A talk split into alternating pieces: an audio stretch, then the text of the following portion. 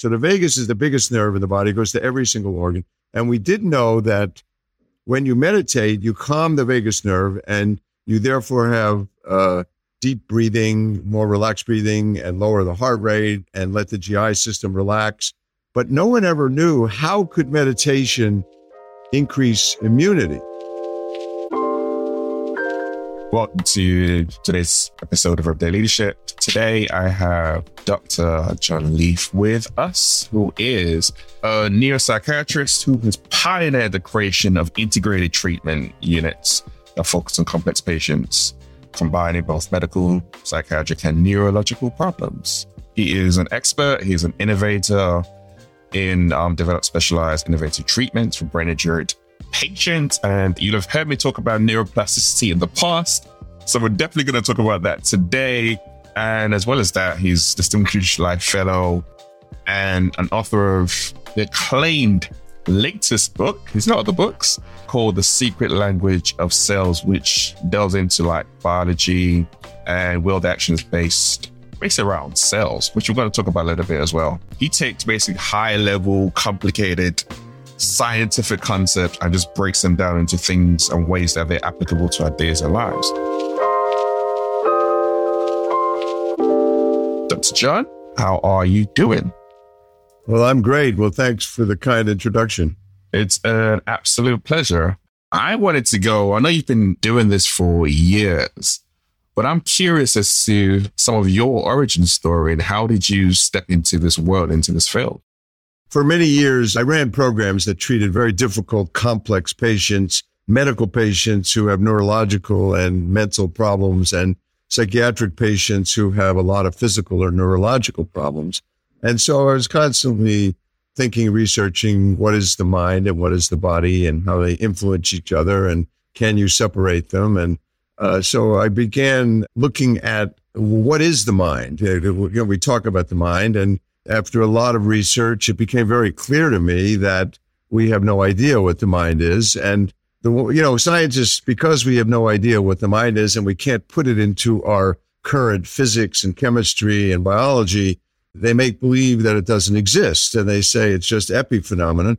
But the one thing we know, everyone knows, is their subjective experience. I mean, that, that's, that comes from Descartes. I mean, everyone knows that they have subjective experience. So to say that doesn't exist is ridiculous.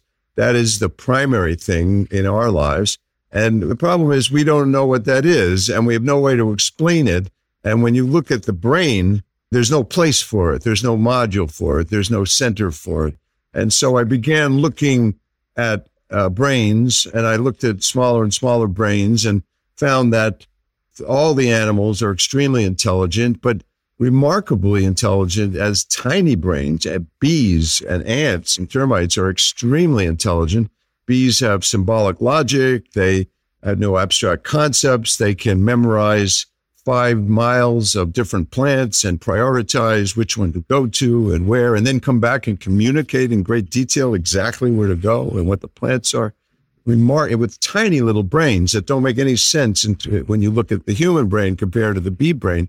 And the ant, I can go on about that. But then I started a a blog and was researching all these topics in the blog. And then it went down to cells and I began to see how incredibly smart cells are. So for 10 years, I basically, people at the hospital say, do I know foreign languages? And I say, yes, I do. I know molecular biology and molecular genetics.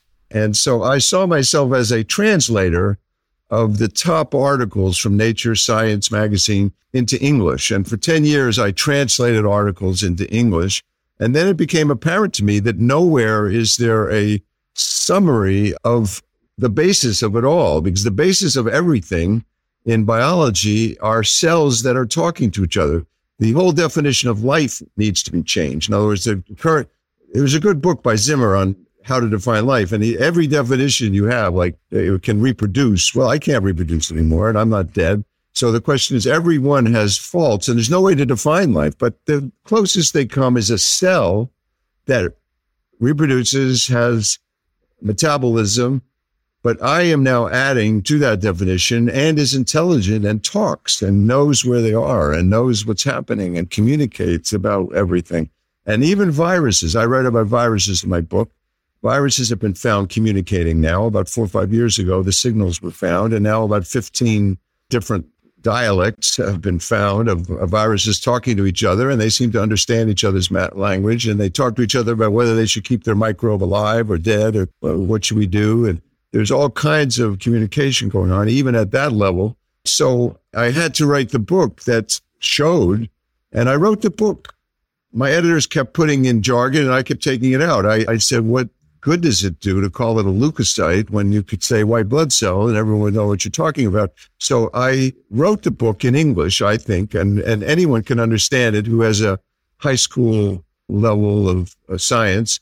And what I show is a panoramic visual thing of the life of cells and how amazing the communication is. And that's how it went. I mean, everyone knows that neurons talk to each other. I mean, I think everyone knows there's an axon and they send a message to, and there are circuits that talk that send signals.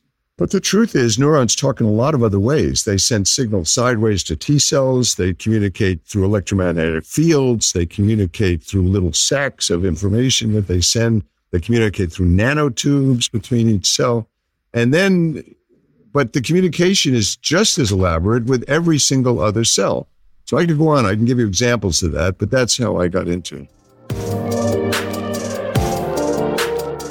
I mean, you just you just mentioned T cells, and I remember reading about you talked about the fact that T cells tell the brain cells to kind of slow down, and when you get some feelings of I'm not feeling sick, they're not feeling well, that's your yes. body's signal telling you to just rest and take it easy.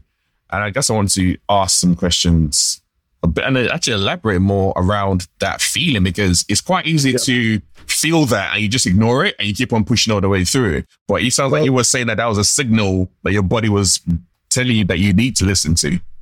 For a long time, scientists thought that there were no immune cells in the brain. And then they discovered this microglia that went there in the fetus and lived there evermore and had children and uh, sort of takes care of a little area of each neuron and taps it and cleans it up. And anyway, but what they didn't know is that the T cell, the T cell is the master immune cell. That's the brains of the immune cell. And they're the ones that direct all the other cells, including the B cells that make antibodies, but they direct the show. So first they respond, but then they call in the T cell and the T cell sort of directs everyone. And the T cell is trained in a college to uh, not destroy human cells, but to fight against anything that shouldn't be there. But no one had any idea that there were almost half a million T cells in the cerebral spinal fluid. And they found these T cells right in the brain fluid, and they were signaling back and forth to the neurons, to the brain cells, to the astrocytes. And example, so it goes both ways. So examples of that communication are when we're sick, the T cell knows we're sick because the T cell is dealing with it. And the T cell then sends a signal to the neuron to create the sick feeling. So they send a signal. The neuron creates the sick feeling, which means we're tired, lethargic, we have to lie down. And this is so the body will rest and help the T cell fight the infection. When the infection's over, only the T cell can tell the neuron to go back to uh, normal. And then from then on, it sends a pulse, stay normal cognition. So the T cell is necessary for the brain cell to keep our thinking going. That's just one thing. Now, there's a thing called neuroplasticity where the brain changes itself and learns from experience. And we can talk about that. But one aspect of that is that there's one little area where no new neurons are created in the brain after the fetus. Like a trillion cells are made and then it's honed down about 80 billion. And it basically stays the same our whole lives. These same neurons live for like 90 years. But in one little, two little areas, one in the nose and one in the memory center, we're making about a thousand new cells every day, which are associated with memory. And we can t- talk more about that. But the point I'm making here is that the T cell is signaling to the brain to keep making these, these memory cells. Now, in depression, so in acute stress, we actually are more alert, but the stress goes on, then we get a brain fog. And the brain fog in depression and in stress is the T cell telling the brain to make less memory cells. So the T cell is telling the brain cell to make less brain cells. And when we're less depressed, the T cell cells go back to normal. So this is one, that's one direction. Now, meanwhile, the neurons we found, no one ever knew this either. The neurons can create inflammation. When we are signaled either from an infection or from social isolation or loneliness, any social thing, both the T cells and the brain cells are all part of that response to it. And so let me give you an example. These are called neuroimmune circuits. These are communication circuits that involve the immune system and the brain. And the discovery of these circuits is very important. Like chronic pain, it's like it's going to help explain many of the chronic pain syndromes, which are neuroimmune circuits, not just neurons. These are not just neurons. These are neurons talking to a whole group of other cells that are not usual. Let me give you two examples. So everyone, we knew for a long time that in meditation, the vagus nerve is involved in calming the breath. The vagus nerve is the nerve that goes throughout the whole body and is this parasympathetic against the sympathetic, the fight and flight or the rest kind of thing. Anyway, so the vagus is the biggest nerve in the body, it goes to every single organ. And we did know that when you meditate, you calm the vagus nerve and you therefore have uh, deep breathing, more relaxed breathing, and lower the heart rate and let the GI system relax. But no one ever knew how could meditation increase immunity. Well, what was found is that in these neuroimmune circuits, the neurons signal, just like immune cells, the special signals of immune cells are called cytokines. The neurons are sending these immune signals, just like immune cells, and the vagus nerve sends signals that increases 200 different immune factors against viruses through meditation. And the more you meditate, the more these nerves. So, but neurons can also create inflammation. Like recently, very recently, it was discovered that when you have arthritis and you have a joint in this, in your right elbow, how does that get to your left elbow? Well, it travels through the ner- nervous system. They, we now know that the inflammation from one place actually travels through neurons as a signal. And then the neuron in the other place creates the inflammation in the new joint. So neurons are sending inflammation information and they're highly involved in all infections. That's one thing. Let me give you another example. No one has any idea how acupuncture works. In the West, we would think that acupuncture has something to do with energy fields or flow. And in the West, that would be blood or neurons. Also, now some people think fascia, which is the connective tissue, has electronic properties. But anyway, there were no obvious correlation between meridians or these lines in acupuncture with our physiology. It didn't make it, although it worked, it didn't make any sense how it worked. So then recently, in understanding the neuroimmune signaling that's going on, we found that you have a, an acupuncture point in the wrist and you put in a needle and you trigger it with electricity. What actually is happening, what they found is that it triggers a T cell that is in the tissue under that point. The T cell then travels over and then signals to a neuron, uh, and then it goes through the nervous system to the other part of the body. So this wrist thing can affect the spleen on the other part of the body. So again, these signaling are going back and forth. And I was surprised. This is why Harvard Business Review chose my book as a, because they said, wow, this proves that the mind and the body are the same thing. They're not connected. There's no difference. So the brain is the body. In other words, if you think of mind in the brain, you have to think of mind in the whole body because all the cells are involved in the conversation.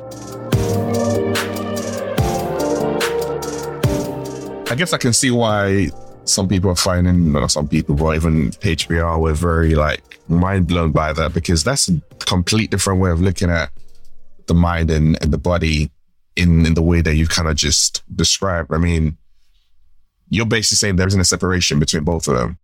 I am curious if I was to make this really, really practical, if you're talking about the mind and the body, when we have negative feelings, whether it's, I don't know, hopelessness, stress, helplessness, whatever it is, those things that can create stress in our mind.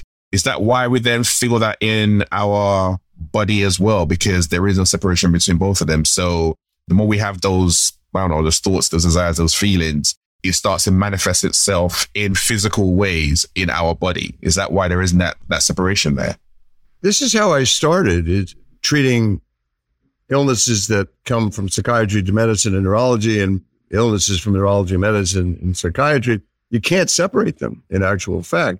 And you can't think of emotion without the body, without the organs. It, it's part of the experience of an emotion. It includes heart rate. It includes the physical skin. It includes all the organs of the body are part of the every mental response. And immune cells are as responsive to loneliness and isolation as brain cells. They both respond together to everything.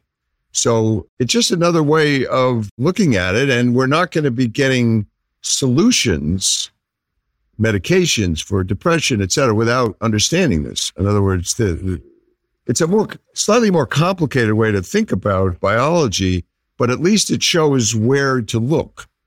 The place to look are these signals between all the different cells and what is the community of cells that are signaling around an issue. It used to be you'd study the kidney. You know, you're, you're a kidney specialist, you study the kidney and you kind of study the kidney cell. Now you can't do that because that kidney cell is talking to the blood cells, it's talking to the brain cells, it's talking to the immune cells, it's talking, and microbes are very much part of that. Everywhere you read, microbes are doing this, that, and the other thing, and no one explains why. And my book explains why. It's very simple. The reason why microbes can be influential in our lives, so influential that they affect the brain, obesity, diabetes, and everything, is that they speak the same language and they therefore are part of the conversation and they become part of circuits. They're part of pain circuits. They're part of intestinal circuits. They're part of cancer circuits of communication, either for or against, positive and negative. And then now the latest is that viruses are part of that. Now everyone thinks viruses are bad, but they aren't. They aren't bad. We wouldn't be here without viruses. You have to understand something about viruses and I talk about it in my book. Viruses are the repository of all information. They have trillions of times more strands of DNA and RNA than every other creature combined. They have the creative thing of creating new strands, and they're transferring these back and forth and all over the place. So if you look at our DNA, you look at our cell, we've discovered the big shock was that only 2% of our DNA is supposedly relevant to making proteins, which everyone thought, you know, was a lot more than that, 2%. And then they found that another 48% perhaps are involved in potentially regulating that 2%. But the other 50% are what's called jumping genes, which are basically viruses our cell is at least 50% viruses, but it's actually more. It's actually 60% for another reason. I'll tell you. So these jumping genes are little strands of DNA that, like viruses, can sew themselves in, move around, jump from here, jump to there. And a lot of evolution has come, in fact, most evolution has come from these jumping genes, giving the cell a new piece of information. And then we use that to make new products. But meanwhile, a lot of them are bad. Some are good products, some are bad products. So we have to fight against it. So there's this battle going on. And epigenetics, everyone talks about epigenetics, the markings on uh, the DNA and the proteins that protect the DNA was created by the cell to fight against the jumping genes and control them. We're trying to control them. But, but let me just share one more thing. When the guy won the Nobel Prize to create a stem cell for the first time, he took a muscle cell and made it a stem cell and then it became a neuron. Okay take a skin cell, you make it a muscle cell. The way they did that is they had certain factors, certain molecules that they found that are critical to trigger DNA in certain ways to bring it back to being a stem cell. Those factors come from viruses. They are come from retroviruses like an HIV type virus that was put in our DNA a million year, two million, 10 million years ago. And we then use those products to make stem cells. So 10% of our, as well as the 50%, another 10% are from retroviruses put into our DNA. Now, let me just give you a couple of things. I mean, this is a big story, but our brain would not have developed without these virus factors. The fact that we develop our human brain so quickly, 30 million years, is very quick to go from a small brain to a huge cortex. And that's because of these viral genes that are there.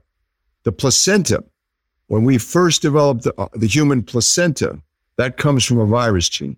Everyone knows the spike protein on COVID. That's a connecting part. It's a protein that connects one cell to the virus.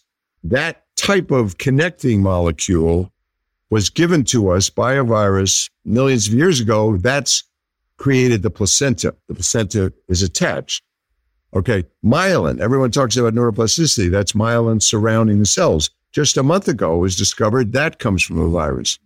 All kinds of factors. So in our body, you have microbes lining the GI tract and which our gut cell is very intelligent. Is choosing which are our friends and which are enemies. The friendly ones they bring near the mucus, near the layer. They protect us.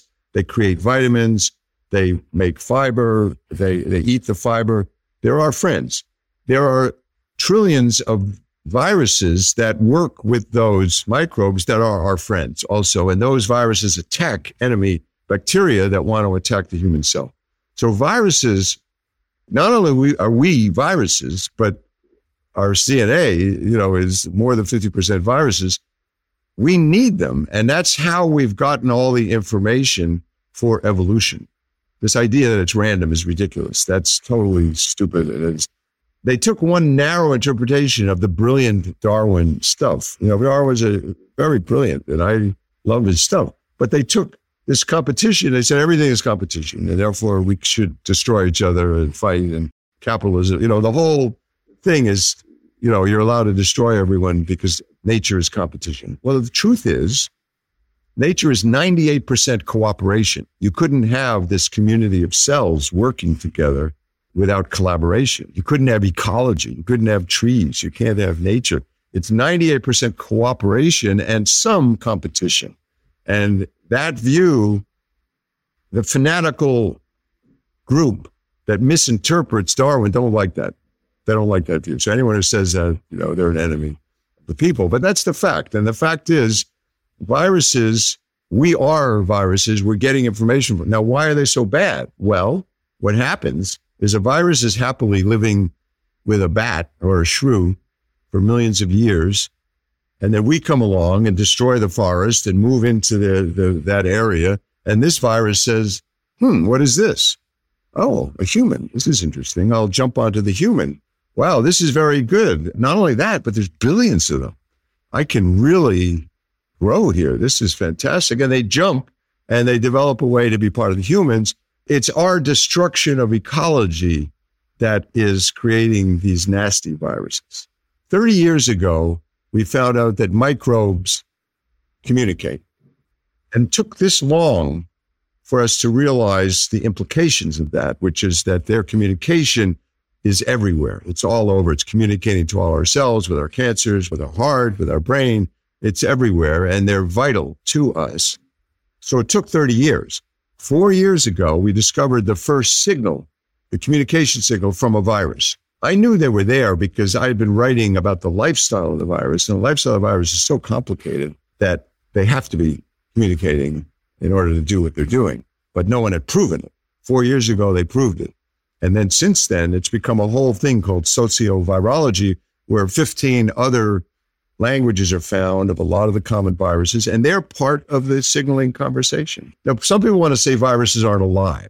I told you the problem of defining life but they are alive, and that's ridiculous. But you have the way you have to think about it, like if there's a spore from a plant uh, and it's floating, that's it's sort of hibernating. It's not really alive in the same sense as the plant, but it is alive. It's going to come back. The virus, when they're outside of the cell, are like a spore. Once they hit the cell, they take over the cell. How can this little tiny thing with 10 genes take over the cell? But they do. And they create factories and they build these factories and they put their enzymes in a row. They hang them up in a big room and they, they then manufacture more of them and they manipulate the cell and they evade and they create decoys and I have many posts on that on my website. I, I talk about Ebola and HIV and dengue and herpes. I describe the lifestyle, and the lifestyle is unbelievably complicated. And so now we know they're signaling, they're talking just like ourselves. So when you when you take that logic of they're signaling, they're talking to themselves, and you look at what we just went through the last two and a half years with the pandemic, and even that mutation, are there things that then that you're saying are coming out of that that we can learn a lot from, which allow us in the future to ensure something like this doesn't happen again because we can start to then begin to understand the language. Yes, uh, obviously, but there's no common sense. Ignorance and prejudice has taken over, and there's just no common sense being involved in that. The people who can tell us what to do, no one cares about or wants to listen to. So, I mean, in the past, it was obvious that if typhoid Mary, if you have a disease that's going to kill the community, you isolate that person. I mean, you know, there was no question. And today, people don't get it. They don't care. They're just so self centered that they couldn't care less about other people's health. So the whole area of public health is, yes, of course we could do that, but we can stop intruding upon viruses. We could stop having outdoor markets that bring all kinds of exotic creatures together so all their exotic viruses can meet each other and become friends and mutate and become more powerful. You know, there's a million things we could do. Obviously, sensible public health measures that no one wants to listen to. You know, this whole pandemic didn't have to be like this. It was just stupidity that built it up. I saw it coming in November of 19. I told my wife, I said, we better get a freezer because this is coming and the world is stupid. So viruses are everywhere. They are the dominant life form. Every cell, there's a trillion viruses. Bacteria, everyone thinks is the dominant life form, and it is other than viruses. If we destroy human life, which we're probably doing, the cells will be fine. The viruses will be fine. The bacteria will be fine. They'll create a whole new thing. I mean, they'll just keep going. They'll adapt. I mean, you know, we had the first big oil accident in the ocean, in the Gulf. It wasn't the first, but, and everyone says, oh my God, what's going to happen? We can't do anything. It'll be terrible, terrible. The bacteria said, oh, this is great. We'll eat it. It's food. And they cleaned it up. So it wasn't nearly as bad as anyone thought because the climate change probably if we let it, the microbes would adapt and figure it out because they're the ones that control the atmosphere. Half of the microbes that make oxygen in the ocean are killed every day by viruses, every day. And a new group comes up. The bacteria are controlling the atmosphere. If we understand how to, how they're talking and what they're doing, that's how we could influence the climate. But there's no common sense. I mean, common sense is gone and science is the enemy now. So that's a big problem. I don't know what to say. How do you then look after yourself, or more specifically, look after your brain? How do you make sure that your brain kind of stays? Oh, okay. Yes, brain health. So there are basically six things that I emphasize when you talk about brain health you know, some of it is obvious. People know, but they don't understand exactly why. Like, for example, sleep. People everywhere you read, you have to get more sleep, et cetera, which is true. It wasn't apparent to everyone that during sleep, things happen. Both learning occurs, whatever we learn during the day, they, what they do at night is they unhook all the synapses when you're asleep, which saves an enormous amount of energy because the brain, although it's only two, 3% of the body, uses 25% of the energy.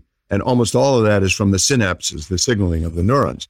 So at night, they just quiet that down, save a lot of energy, and then they rehook the ones that are important and let the other ones kind of slide. So they strengthen new learning for good or bad, good learning and addiction. So both, eh, you know, good learning and bad learning can be strengthened.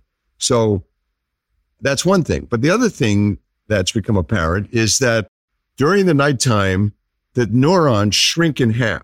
So there's a lot of fluid and there's a flow of fluid through the brain that cleans out all these nasty clumps of proteins that cause dementia and other diseases. So there's a natural cleaning. It's one of three or four natural cleaning processes, but the sleep one's very important. And so this cleaning occurs. There are others. And uh, so a lot happens during sleep. So sleep is very important. Do you have to sleep a um, particular amount of time for that cleaning process to happen? I'm just curious. Or this sleeping eight hours a day at once is a modern invention. Benjamin Franklin would sleep two hours, work for three, four hours, sleep two hours, work for three or four hours, sleep two hours. They go in cycles around two hours, an hour after two hours. And we need three or four of those cycles. It could be at any time. I guess in the modern life to calm down and really get into the mood of sleep, we have to do it all at once, but it doesn't have to be all at once. Anyway, so that's one thing. The second of the six is exercise. Now, everyone knows exercise is a magic bullet. But one, and for health, but one of the aspects of the magic bullet is that it increases neuroplasticity. There's a window where you can learn much faster. So let's say you take a mouse and you exercise it on the treadmill. And then right after that, you give it cocaine. That mouse will become addicted much faster right after exercise because it's learning faster. So you can learn good things or bad things. And these are choices, you know, how to use the brain after exercise. So it's good to exercise and then use the brain in some positive way. That's the second thing. Uh, the third thing is kind of obvious diet. And diet is highly tied in with microbes. So, for example, let me give you an example. So, red meat. I mean, there's a lot of reasons that it's not good, but one of the reasons has nothing to do with the red meat. And it's one of the most significant things. And this is because when you eat red meat, it attracts a certain kind of microbe that eats something from the red meat called carnitine and then creates a chemical called TMA. This chemical goes to the liver, is altered into another chemical, TMAO, and that's what creates atherosclerosis in the heart. So that atherosclerosis in this reason has nothing to do with the red meat. It has to do with the microbes that are attracted to the red meat. So when you are a vegetarian, you attract one kind of microbes. When you are a meat eater, you attract another kind. And those are very significant. To me, the most important thing about food is you look at the label. And if you see words that you don't understand and that aren't in English, that are EDXM, LVR, EDF, like letters, those are chemicals. You don't want those anytime you look at the label and there's words that you don't comprehend, you shouldn't eat them because these are chemicals that the body has to get rid of and often doesn't know how to get rid of because they're brand new. There's things we invented that the body's never seen before. And they have to deal with these chemicals that are mucking up everything. So the most important thing is not to eat processed food. That's the most important thing. Then on top of that, you know, you could take a thousand vitamins and not take what's in a blueberry because there's a thousand chemicals in a blueberry. We don't know what it is. But we do know that blueberries are magical and all the berries are magical and all the vegetables are magical. They all have a thousand things that are extremely good. Cauliflower, everything, cabbage, even tomatoes, everything, avocados, all of it has incredible positive things that we cannot duplicate as vitamins. So another thing I say is don't take pills, take food. Eat food, not pills, and eat a lot of berries. Nuts are good, but they're a little fattening. So you can eat some. The famous Obama thing where he ate seven almonds. He put out seven almonds, but he's very disciplined. Not everyone can do that. When I open a jar of uh, nuts, I tend to eat too much, so I have to put out what I'm going to take. Anyway, avocados are wonderful. Anyway, vegetable, and then of course whole grains are very, very good. They help with diabetes, all kinds of things. So just logical. The fourth thing, what's been learned in neuroscience is how active the brain is. It's not a static thing. It's constantly changing. That's the old Dylan thing. Anyone not being born is busy dying. The brain is turning over. It's changing. It's changing. And the way we use our brain is everything. So I wrote a, an article, it's on my website, about the data that shows that elderly brains, everyone thinks old people have poor brains. And, you know, it used to be they, they considered them wise, But now, you know, with the youth culture and the crazy media, everything, you know, elders are demented and it's all youth and the youth brains are better, but they aren't. The studies show very conclusively how the elderly brain, if they're active, not if they're not active, but if they're an active brain used doing certain things I'll mention, they're far better than the younger brain, far more pattern recognition, far more abilities to do things. Now, there's one problem with the elderly brain that confuses everyone, and that is that there is word finding problems. So it's on the tip of my tongue. Oh, what's that word? Oh, God, I can't remember that word. That increases in elderly, no doubt. And that's confused for not thinking and not uh, having brain when actually the elderly brain is better. But so the way you use the brain matters, and that's where neuroplasticity comes in. So let me give you an example. You're a high jumper and you're going to do the jump and you visualize the jump beforehand. And if you visualize it beforehand, you do it 30% better. But if while you're visualizing the jump, when you're about to jump in your mind, you go like this with your hands, you're 45% better. Well, that's kind of crazy. What is that about? Well, studies show also you take two classrooms of 10 year olds and teach them math. And in one, you just teach them, and the other, you point at the blackboard. You point here, you point here. Every time you do something, you point and show it. They do much better. Well, what is that about? Well, when we learn something or have an experience, a circuit is created in the brain that travels throughout the brain. The wider and bigger that circuit is, the stronger the learning and the experience is. So what happens with the high jump is you've included a visualization with a physical movement and it incorporated a whole other part of the brain. Let me give you another example. What are the most powerful experiences? Well, music. You're at a concert. What's going on? You hear the rhythm, which is very powerful. You hear the melody. You know the melody. You know the band. You know the history of the band. You know the people you're with. You know their history. You have relationships with the people. You're dancing. All kinds of things are happening. Those are the most powerful experiences because wide circuits in the brain are being used. Now you add to that a spiritual thing, a church, you add a religious experience, that's the most powerful experience because the widest and biggest brain is being used. So, what is it we should do with our brains? So, everyone says, oh, if I do crossword puzzles, will I improve my brain? The answer is no. You'll improve your ability to do crosswords, but you won't include the general capacity of the brain.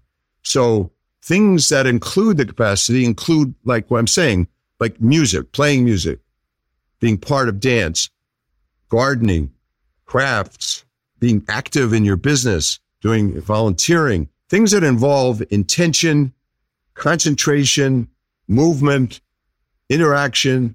These are using the brain, and that's what builds circuits for the developing brain. Now, one other aspect of the brain is when we remember something, a new cell is made in the hippocampus, that new cell I was talking about. And the memory is somehow affiliated with that. And when the new memory develops, it starts creating connections and connections. And then the old memory is always there, but the new memory gradually takes over. So if you have a traumatic event, there's a thing called reconsolidation of memory where the brain reconsolidates that memory at night and rebuilds the connection. So what you do is you re-remember the event, but add to it with a perspective that's new and has loving qualities to it, has positive qualities, something. My new relationship, this, that, and the other. I survived, whatever. And you chip away at the memory and you decrease the trauma slightly. And you keep doing that and you gradually can recreate the memory in a context of less trauma. Then the sixth thing that is very significant, but is nature. I don't know why, and I have a crazy theory why. I mean, nature, being in nature has a very significant effect on the brain. If you put on a, a beanie that's an EEG and you walk in the woods, you're already meditating. Just being in the woods affects the brain. If you're in a hospital bed and you have a flower, you do better. If you're in an apartment and you can look down the street and see a tree, you do better.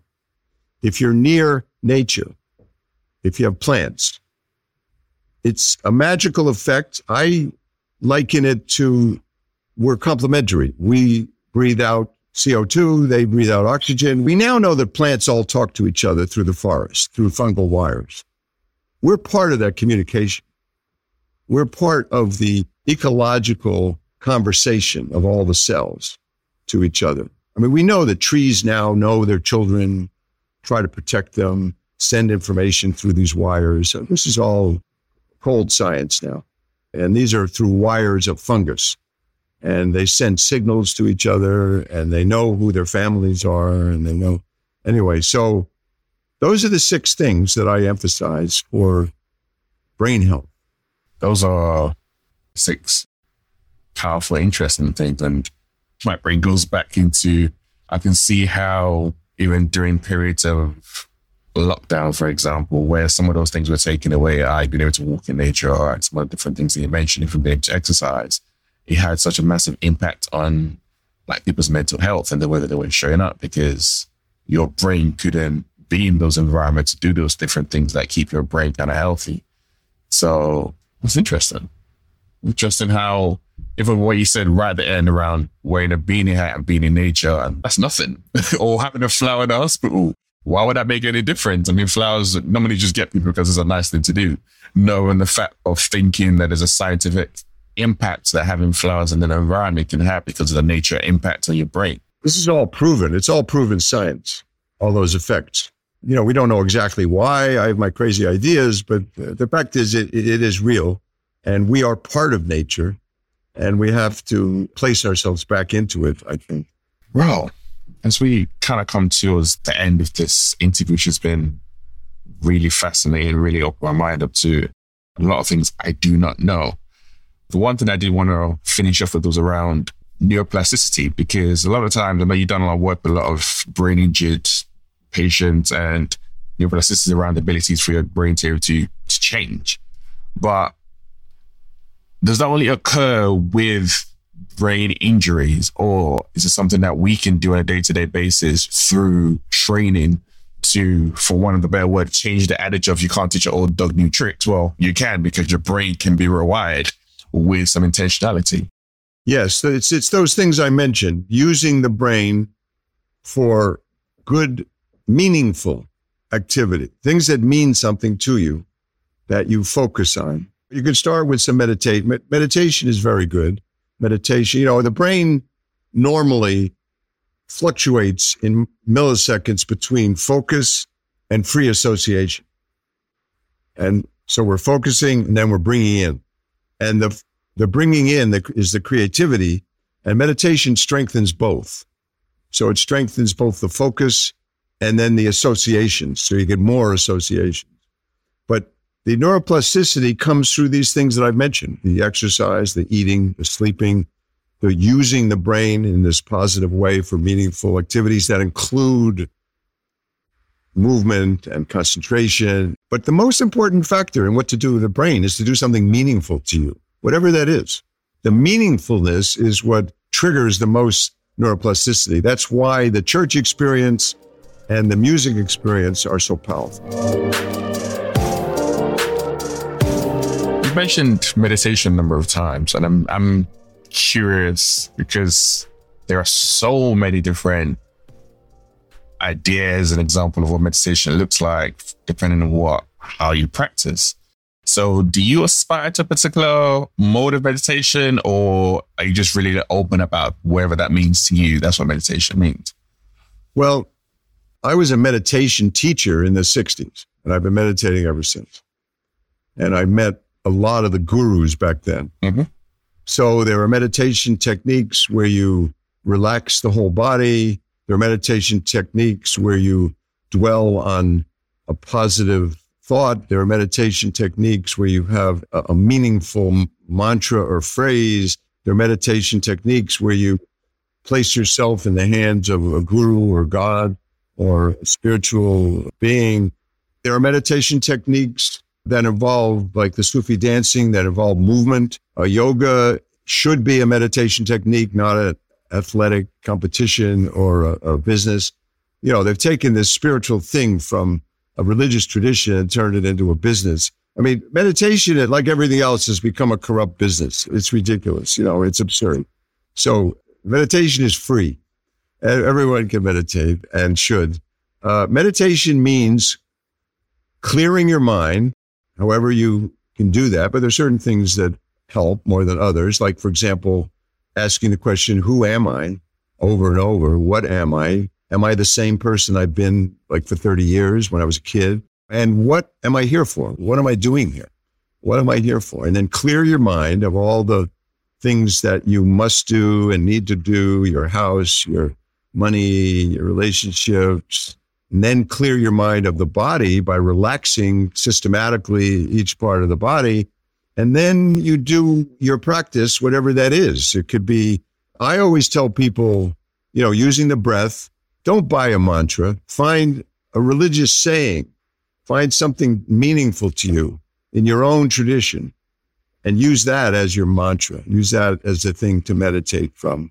If you're part of a particular meditation school, they may have good mantras for you, but sometimes they don't work because they're not in your in your own tradition. They're not what you're really comfortable with. So you really have to uh, do it yourself.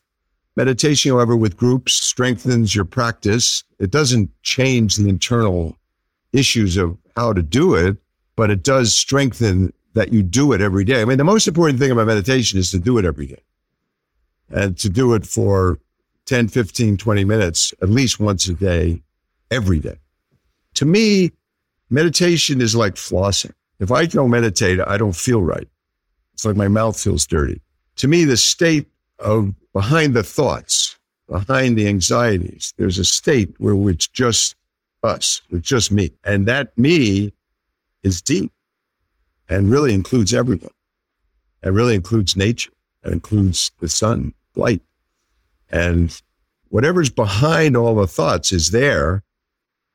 I find if I don't dip in that well each day, I just don't feel it.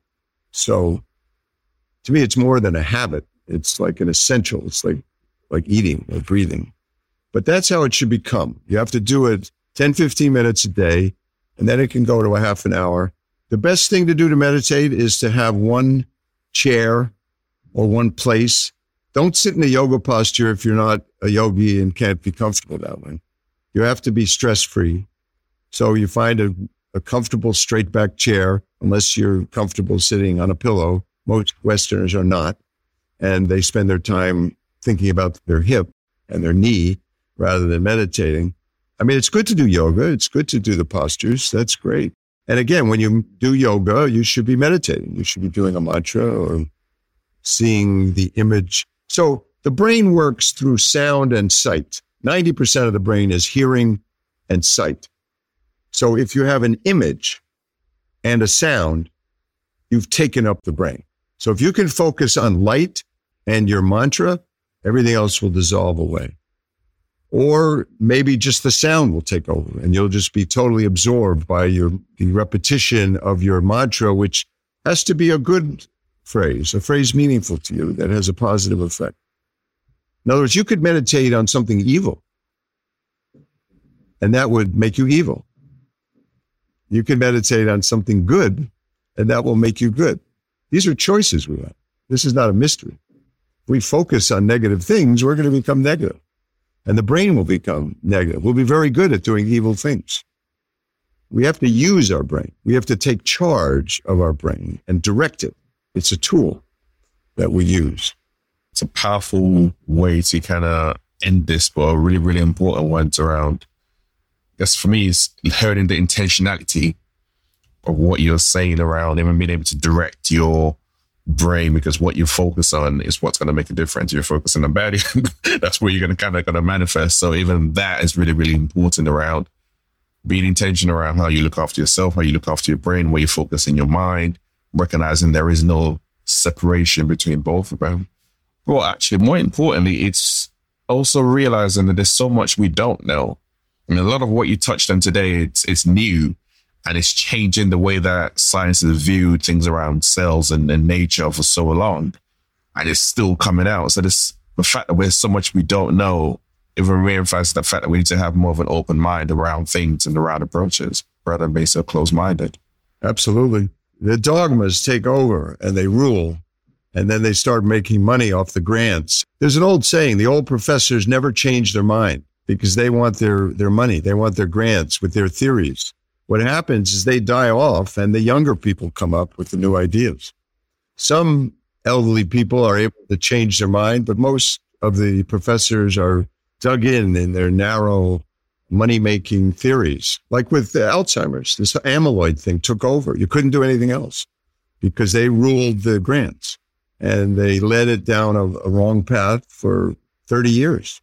That's why we're not learning about Alzheimer's. I mean, Alzheimer's, amyloid's part of it, but it's not the thing that they made it into. Um, and if it is part of it, it's different than it was thought. It's part of it. Anyway, that's a whole other subject. I'm involved in bioscience and those studies. But uh, yeah, the, the professors dig in and rule the grants. They run the NI, they run the who gets what, and they keep it in their one narrow theory. They don't allow new theories to reimbursed. But then eventually they die off, and the younger people take over, and it changes, and the new ideas are adopted. I like that phrase. One I'm going to keep going forward. but thank you very much today for thank you, sir. your contribution and everything that you've kind of poured into, poured out there. That's um really, really insightful and a different way to start thinking about things. So, that's a Jon Lieff. Stay with the leadership, and I'll see you next week.